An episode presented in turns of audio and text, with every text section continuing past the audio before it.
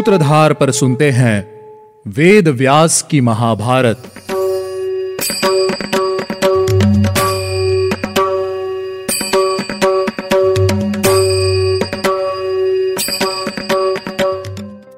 आप सुन रहे हैं सूत्रधार प्रस्तुति, वेद व्यास की महाभारत पॉडकास्ट। मैं हूँ आपके साथ आपकी सूत्रधार मान्या शर्मा। हमारे सीज़न वन को ढेर सारा प्यार देने के लिए और सपोर्ट देने के लिए आपका बहुत बहुत धन्यवाद। हमारे सीज़न वन में हमने महाभारत के सौ अध्यायों को पूरा किया था। इस सीज़न में हम आगे के अध्याय कवर करेंगे, जिसकी शुरुआत होगी संभव पर्व के अध्याय 101 से तो चलिए, शुरुआत करते हैं हमारे सीज़न टू के पहले एपिसोड की। एपिसोड की शुरुआत करने से पहले इस एपिसोड में आने वाले महारथियों के बारे में जान लेते हैं।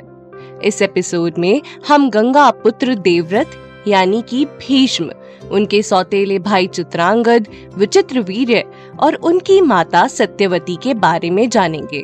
सत्यवती राजा वसु की पुत्री थी, जिनका पालन पोषण मछुआरों ने किया था, तथा यह महर्षि वेद व्यास की माता भी थी। इन प्रमुख पात्रों के अलावा हम और अन्य किरदारों के बारे में भी सुनेंगे।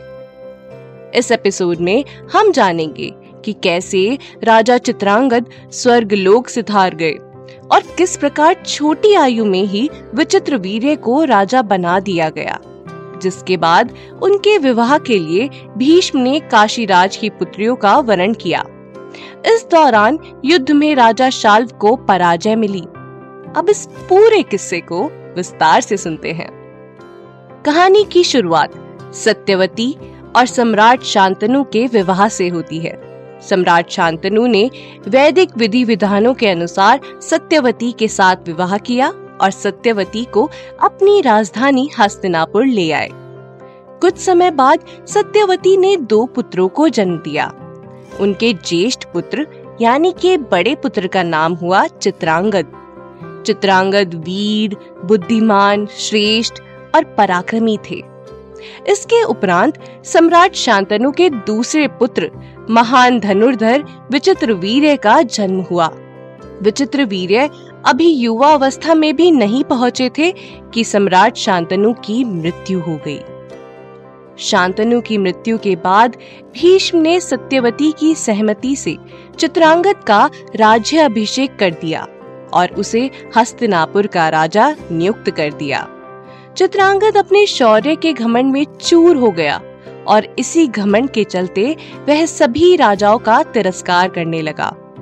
वह किसी भी मनुष्य को अपने समान नहीं मानता था, केवल इतना ही नहीं, वह देवताओं और असुरों पर भी आक्षेप करता था, यानी कि उन पर अत्याचार करता था। एक दिन उसी के समान नाम वाले महाबली गंधर्व राज चित्रांगद उसके पास आए। महाबली गंधर्व राज ने कहा, राजकुमार, तुम मेरे जैसा नाम रखते हो, तुम मुझे युद्ध का अवसर दो, और अगर ऐसा नहीं कर सकते हो तो अपना नाम बदल दो। मैं तुमसे युद्ध करना चाहता हूँ। समान नाम होने के कारण ही मैं यहाँ आया हूँ। मेरे नाम द्वारा बुलाए जाने वाले व्यक्ति मेरे सामने से सकुशल नहीं जा सकते। इस वार्तालाप के बाद हस्तिनापुर के राजा चित्रांगद और महाबली गंधर्व राज चित्रांगद के बीच बड़ा भारी युद्ध हुआ। गंधर्व राज और कुरुराज दोनों ही बड़े बलवान थे। दोनों पक्षों में सरस्वती नदी के तट पर तीन वर्षों तक युद्ध हुआ। युद्ध में दोनों ओर से भीषण अस्त्र शस्त्र का प्रयोग किया गया और अंत में महाबली गंधर्व राज ने कुरुश्रेष्ठ वीर चित्रांगद का वध कर दिया। हस्तिनापुर नरेश चित्रांगद का वध करने के बाद महाबली गंधर्व राज चित्रांगद स्वर्ग लोक को वापस लौट गए। अपने भाई की मृत्यु के बाद भीष्म ने उनका अंतिम संस्कार कराया। विचित्र वीर्य अभी बालक ही था। उसने युवावस्था में प्रवेश भी नहीं किया था, लेकिन फिर भी भीष्म ने राज्य अभिषेक कर दिया। तब विचित्र वीर्य भीष्म की आज्ञा से राज्य का कार्यभार संभाल रहे थे। भीष्म धर्म और राजनीति शास्त्र में कुशल थे। राजा विचित्र वीर्य धर्म पूर्वक उनका सम्मान करते थे और भीष्म उनकी हर तरह से रक्षा करते थे। इस प्रकार हमने आदि पर्व के अंतर्गत संभव पर्व के 101वें अध्याय को पूरा कर लिया है। महाभारत की यह कहानी वैशंपायन जी, राजा जन्मेजय को सुना रहे थे। उन्हीं से सुनते हैं आगे की कथा। वैशंपायन जी कहते हैं, सत्यवती की राय से भीष्म ने उसका राज्य पालन किया। जब विचित्र वीर धीरे धीरे युवावस्था में पहुँचे, तब भीष्म ने उनका विवाह कराने का विचार किया। काशीराज की अप्सराओं के समान सुंदर तीन कन्याएँ थी। जब भीष्म को पता चला कि काशीराज अपनी तीनों कन्याओं के लिए उपयुक्त पति का चुनाव करने हेतु स्वयंवर सभा का आयोजन कर रहे हैं, उन्होंने माता सत्यवती की आज्ञा ली और रथ पर सवार होकर वाराणसी पुरी की ओर प्रस्थान किया। वहाँ सभी राजाओं का नाम लेकर उन सबका परिचय दिया गया। इतने में ही भीष्म जो अब वृद्ध हो गए थे, वहाँ अकेले ही आ पहुँचे। उन्हें देखकर सभी कन्याएँ उनके बुढ़ापे का तिरस्कार करती हुई वहाँ से भाग गई। वहाँ कुछ नीच स्वभाव वाले राजा भी थे। वे आपस में बात करते हुए उनकी हँसी उड़ाते हुए कहने लगे, हमने तो सुना था कि राजवंशियों में श्रेष्ठ बड़े धर्मात्मा हैं। देखो तो इन्हें यह बूढ़े हो गए हैं, चेहरे पर झुर्रियाँ पड़ गई हैं और इनके सर के बाल भी सफ़ेद हो गए हैं। फिर भी राजकुमारियों से विवाह की इच्छा लेकर यहाँ चले आए हैं। यह तो बड़े निर्लज जान पड़ते हैं। अपनी भीष्म प्रतिज्ञा को झूठा करके यह लोगों से क्या कहेंगे? क्या मुँह दिखाएँगे सबको? या फिर ऐसे ही सब जगह यह बात फैली हुई है कि भीष्म ब्रह्मचारी है? भीष्म ने पहले आठ प्रकार के विवाह का वर्णन किया और राजाओं को ललकारते हुए मेघ के समान गंभीर वाणी से कहा, राजाओं, मैं हस्तिनापुर नरेश विचित्र वीर्य के लिए इन कन्याओं को यहाँ से बलपूर्वक हरकर ले जा रहा हूँ। तुम सब अपनी सारी शक्ति लगाकर मुझे रोकने का प्रयास कर लो। बस, फिर क्या था?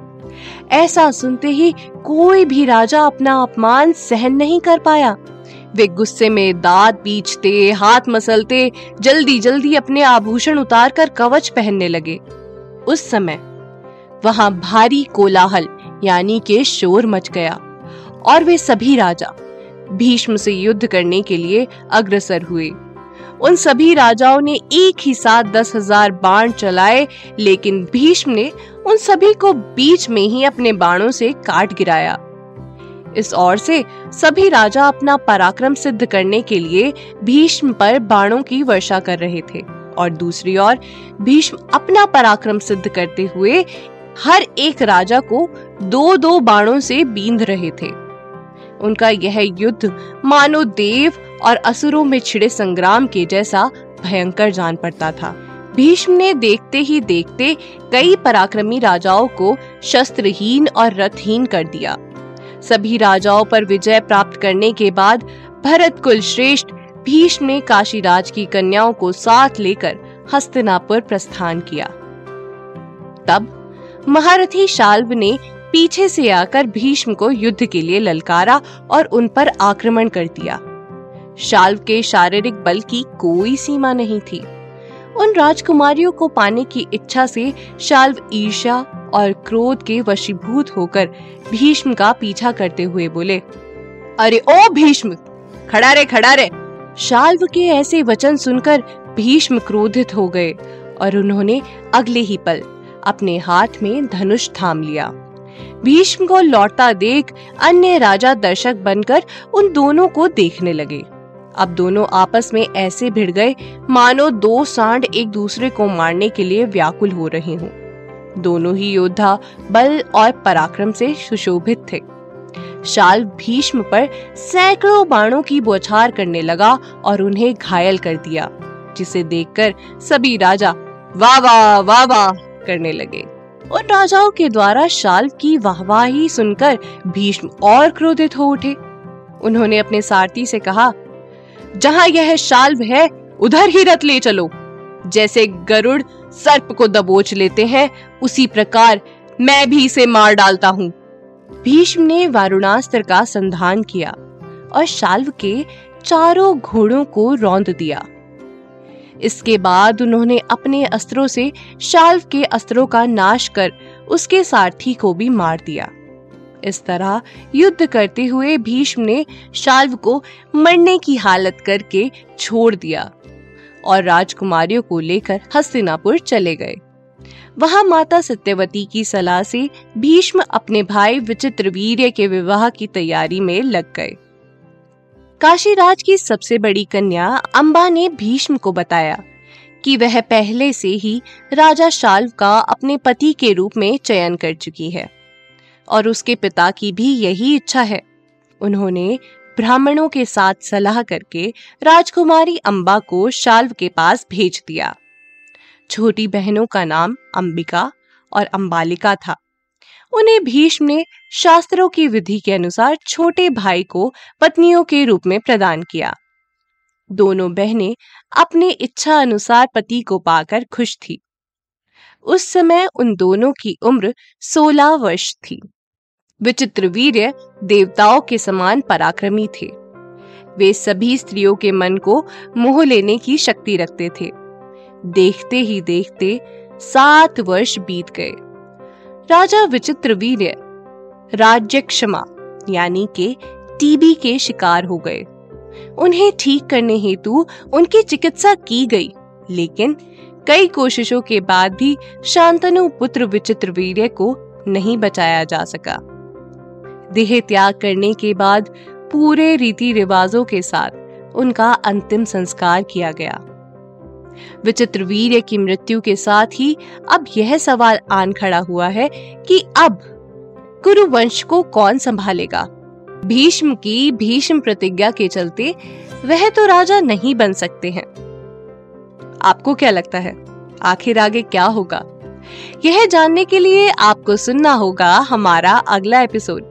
अगले एपिसोड में मैं आपको भीष्म द्वारा चलाए गए वारुणास्त्र के बारे में भी बताऊँगी।